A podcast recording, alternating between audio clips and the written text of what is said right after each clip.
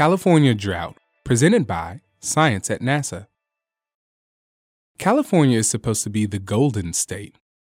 Make that golden brown. The entire west coast of the United States is changing color as the deepest drought in more than a century unfolds.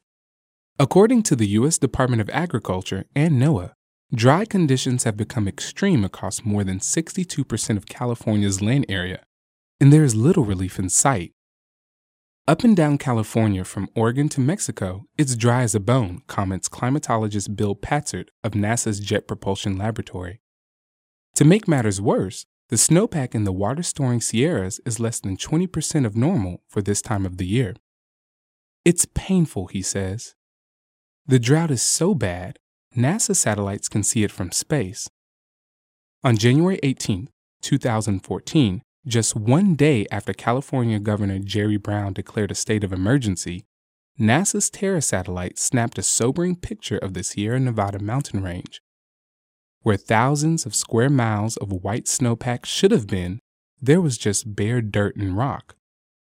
At the Jet Propulsion Lab, a group of researchers led by Tom Painter are preparing to fly a Twin Otter aircraft over the Sierras to investigate the situation.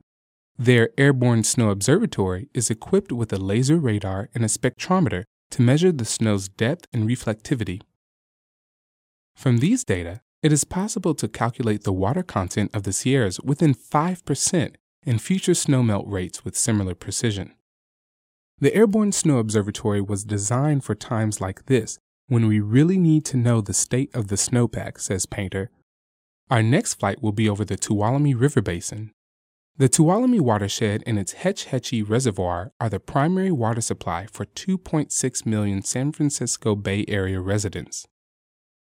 The change in scenery is so striking, a group of high school science students in Central California have been flying high altitude balloons to photograph the drought. From the stratosphere, their hometown of Bishop looks like a settlement on the planet Mars. The citizen science club called Earth to Sky Calculus has recorded hours of video footage in December and January documenting the progress of the drought. The lack of snow is really striking, says club president Amelia Koski Phillips.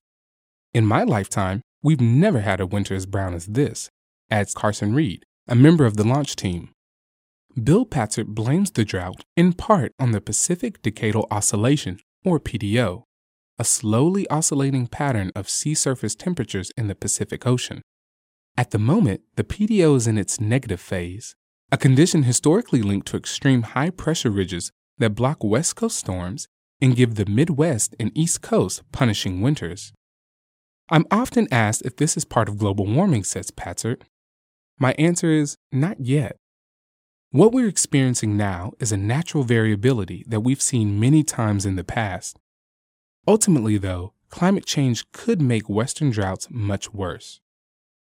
For more information about climate change and other Earth science topics, stay tuned to science.nasa.gov.